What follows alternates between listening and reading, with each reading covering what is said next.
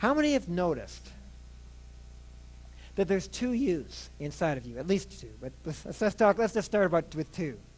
There's the you who's committed to being successful, who got yourself into this room here, into this group here, who gets up in the morning and, and, and does what you need to do to go and be successful.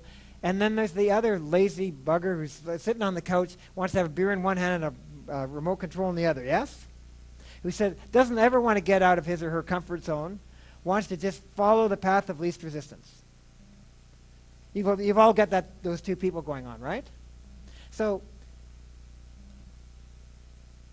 which is the one you're going to listen to? Becomes the question. Because every day you make probably hundreds and hundreds of decisions where you have to decide which one of those two is going to be in charge. I'll give you guys a great example. Um, I did this presentation, this similar presentation to this last night at another meetup. I got home just before 11 last night, I was burned out. It was like, you know, it was a, it's a long day getting ready for it and driving down there and all that stuff, meeting everybody. This morning, 5.30, the alarm went off. And the question is in my head, am I going to go to the gym this morning or not?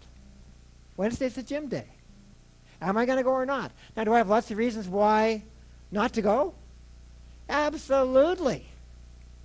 And yet, part of me knows that on the days I get up and go to the gym, I always feel better all day. So it's like, oh, which is going to be?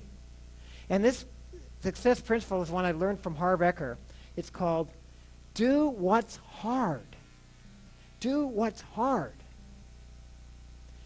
The hard thing was for me to get up and get in my car to get to the gym this morning. Once I get to the gym, I'm fine. But getting there is the hard part. Thank you all for motivating me because I knew that if I did it, I'd be able to tell this story tonight. I'm leveraging you guys in getting me to do what I need to do. But we, we make hundreds and hundreds of decisions every day. For example, let's say you're on a health kick, right?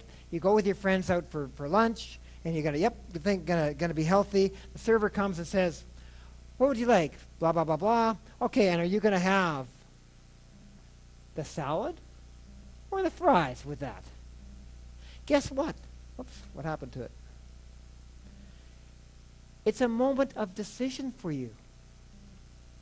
Does anybody else care? No, it's your success that's at stake. Time after time after time, all day, you're making decisions like this. How many of you had a thought about not coming tonight, honestly? Yeah, you're here. The, the good guys won.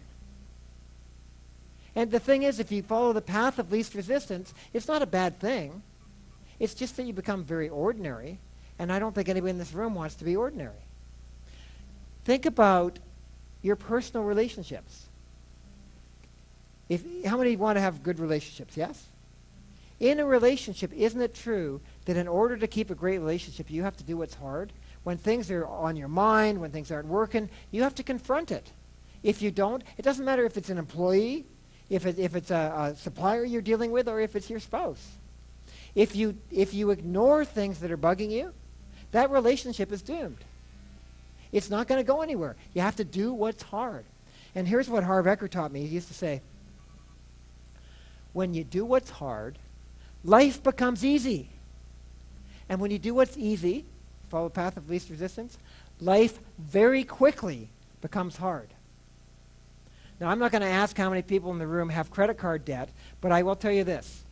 Living on, first of all, having credit card debt, consumer debt, is like being in jail. You, it completely takes away your freedom. You started your own business to be free and an entrepreneur, entrepreneur. Having debt is the opposite of freedom. You're in jail, yes? You can't leave the country for a month, or you can't stop working, or you can't get sick. You can't do anything. So having debt, in my world, is the worst thing you can do. I mean, debt that's the you know consumer debt. The way how do you get into debt? It's really simple. You do what's easy. You, you, you, you buy something before you can afford it.